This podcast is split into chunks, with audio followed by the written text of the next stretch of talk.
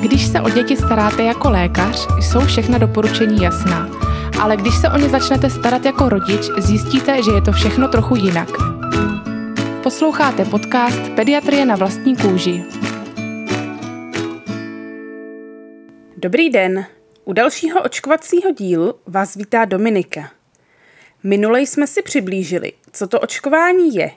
Vysvětlili jsme si některé pojmy s ním související – a podívali jsme se kousek do historie. Dnes se koukneme na to, co vás, naše posluchače, zajímá. Proč nám doktorka doporučuje podávat více vakcín na jednou? Není to nebezpečné? Nebezpečné to není. A naopak, je to dokonce doporučené. Nutnost je podání vždy do jiného místa, takže třeba do jedné a pak do druhé nohy.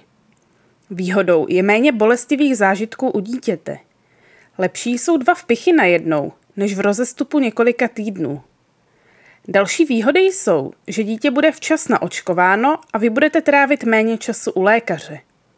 V evropské studii z roku 2011 a v britské z roku 2013 se ukázalo, že současné podání více vakcín nezvyšuje riziko závažných nežádoucích účinků a ani nehrozí riziko nižší tvorby protilátek.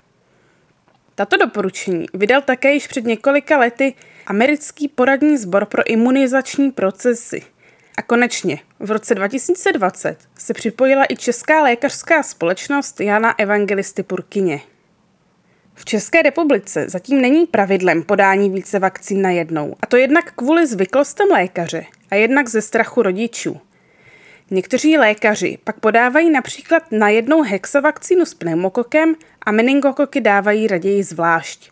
Tam jsou totiž častější nežádoucí účinky ve smyslu teplot a tak mají pocit, že je to takto bezpečnější.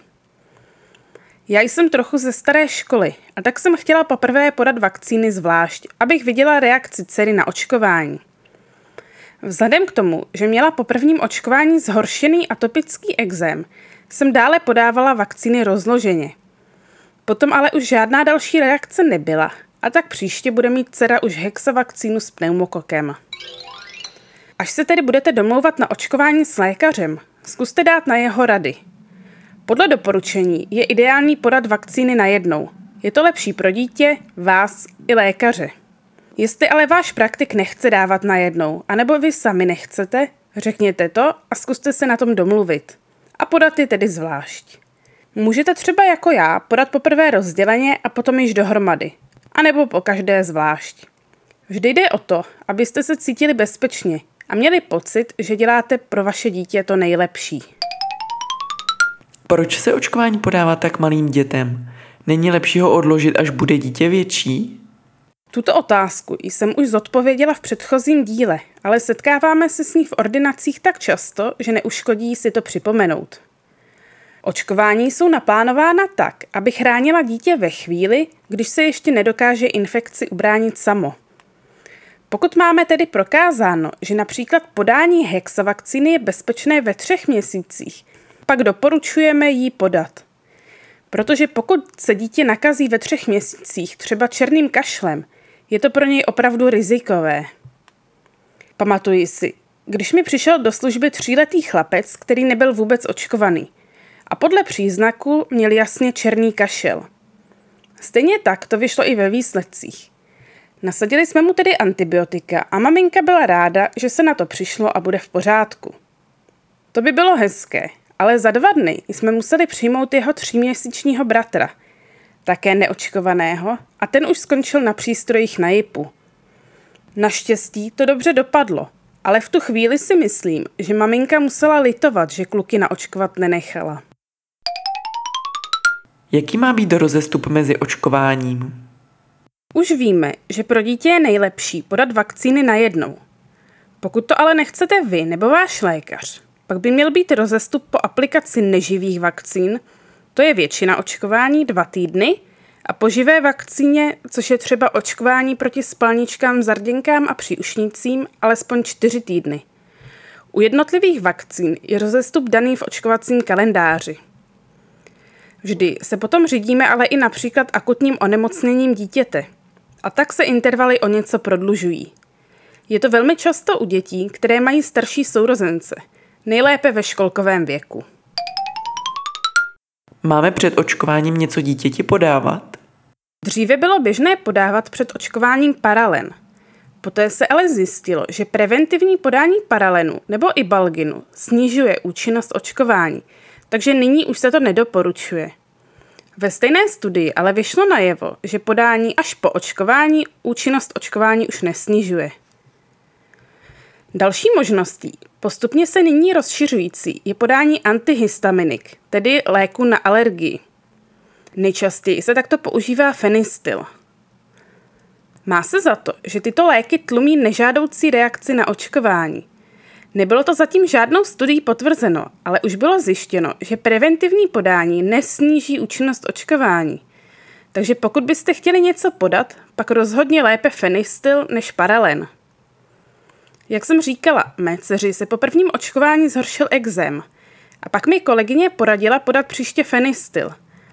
Nevím, jestli to bylo tím, ale všechna další očkování byla už bez jakékoliv reakce.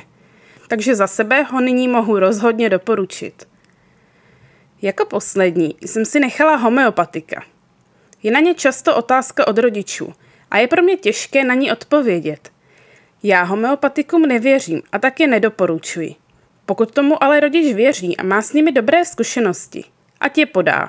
Dítěti tím neublíží a možná, že dobrá víra v ně způsobí i jejich dobrý efekt. Jsou jiné očkovací látky pro děti a pro dospělé? Je to trochu složitější. Některá očkování jsou stejná u dospělých i u dětí. Některá jsou ale pro děti slabší a pro dospělé silnější. Naopak, některá nejsou vhodná pro děti a jsou určená jen pro dospělé. Ovšem u většiny vakcín, které jsou určené pro všechny věkové skupiny, se liší rozestupy mezi jednotlivými dávkami a jejich počet. Může očkování způsobit autismus? Je opravdu zajímavé, že se tento mýtus stále šíří. Má původ už v roce 1998, kdy byla provedena studie, která tvrdila, že očkování autismus může způsobit. Studii provedl britský lékař Wakefield na pouhých 12 dětech. Už v roce 2001 to ale bylo vyvráceno a bylo zjištěno, že studie byla ovlivněna a nikdy se nic takového neprokázalo. Dodnes bylo provedeno mnoho studií na téměř 15 milionech dětech a nikdy se nic podobného nedokázalo. Bohužel, ale tato falešná studie měla neblahé následky. Rodiče se začali obávat očkování a rozvinula se masivní protiočkovací kampaň. Ta měla na svědomí mimochodem rozvoj epidemie spalniček. I přesto, že je již deset let prokázáno, že studie byla podvod, dodnes se ještě s tímto mýtem potkáme. Je to opravdu zajímavé. Studie na 12 dětech versus studie na 15 milionech dětech. A čemu rodiče věří? Nikdo z lékařů to dodnes moc nechápe. Jak je to s přítomností dalších látek, jako třeba hliníku a rtuti ve vakcínách? V povinném očkování rtuť nenajdete. V jiných vakcínách se sice může objevovat, ale ve zbytkovém množství – ovšem nikdy nebyla prokázána její škodlivost u člověka. Hliník se ve vakcínách vyskytuje, ale v opravdu malém množství. Je potřeba si uvědomit, že hliník je součástí přírody kolem nás. Při očkování devíti vakcínami, které jsou v očkovacím kalendáři uvedeny jako povinné, dostane dítě asi 5 až 6 mg hlinitých solí. Pro srovnání uveďme, že během šestiměsíčního kojení se do organismu dostane 10 mg a při používání umělých formulí dalších 30 mg hlinitých solí. Takže 5 mg očkování, 10 mg kojení, 30 mg umělé mléko. Soli obsažené ve vakcínách se na rozdíl od hliníku v našem okolí do krve dostávají jen minimálně a za dva dny dochází k odstranění více než 85% přijatého hliníku. Proč jsem v porodnici vyplňovala dotazník o tuberkulóze? My všichni jsme proti tuberkulóze očkováni. Od roku 2010 se ale zrušilo plošné očkování, protože už u nás bylo minimum případů tuberkulózy ročně. nyní se očkují pouze rizikové děti, tedy děti, u kterých hrozí, že by je někdo nakazil tuberkulózou. A to je důvod, proč dotazník vyplňuje v porodnici každá maminka. V dotazníku uvede, jestli žil některý příslušník domácnosti v zahraničí, případně v kterém státu, a dále jestli někdo z příbuzných má či měl tuberkulózu nebo podezření na ní. Neonatolog poté dotazník vyhodnotí. Pokud je oblast, ve které jste žili riziková, nebo u dítěte hrozí kontakt s nemocným tuberkulózou, pak zaškrtne, že je zvýšené riziko. Pokud riziko není, pak nemusíte nic řešit. Když ale vaše dítě rizikové je, praktický lékař vás odešle do takzvaného kalmetizačního střediska a tam potom domluvíte postup ohledně na očkování dítěte. Někdy se může stát, že jste odesláni do tohoto střediska a tam vám řeknou, že očkování není potřeba a vy můžete jít zase domů. Návštěva tam je ale potřeba vždy, když vás tam váš lékař odešle. Je doporučeno očkování těhotných a kojících? Jak jsem již zmiňovala v předchozím díle, tak u těhotných se neočkuje živými vakcínami.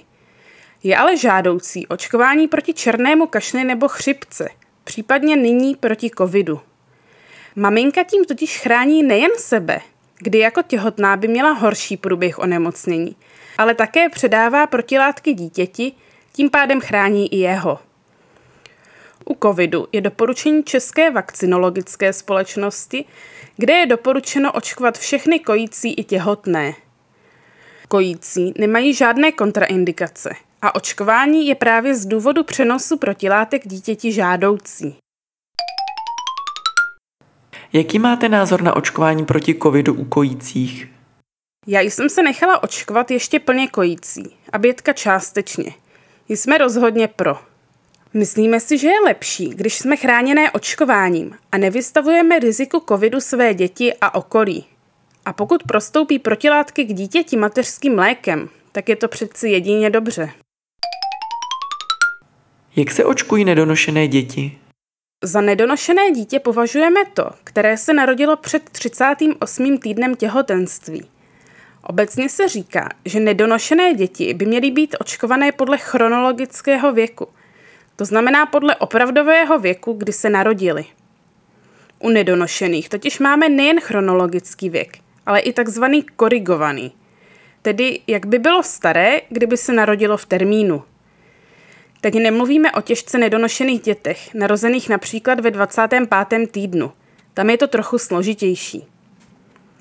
Očkovat podle chronologického věku by se mělo z důvodu zvýšeného rizika infekcí a jejich komplikací. Opět se snažíme u rizikového dítěte spíše předejít komplikacím ze samotného onemocnění i za cenu na očkování malinkatého miminka. Ovšem vždy záleží na samotném dítěti. Pokud jsou různé komplikace nebo je dítě těžce nedonošené, pak se samozřejmě očkování posouvá a někdy se i upravuje očkovací kalendář. Jsem ráda, že jsme vám mohli zodpovědět alespoň některé dotazy. Pokud vás napadne ještě něco dalšího, nebojte se nám napsat na Facebooku nebo Instagramu. A my už se těšíme zase za týden u dalšího dílu našeho podcastu Pediatrie na vlastní kůži.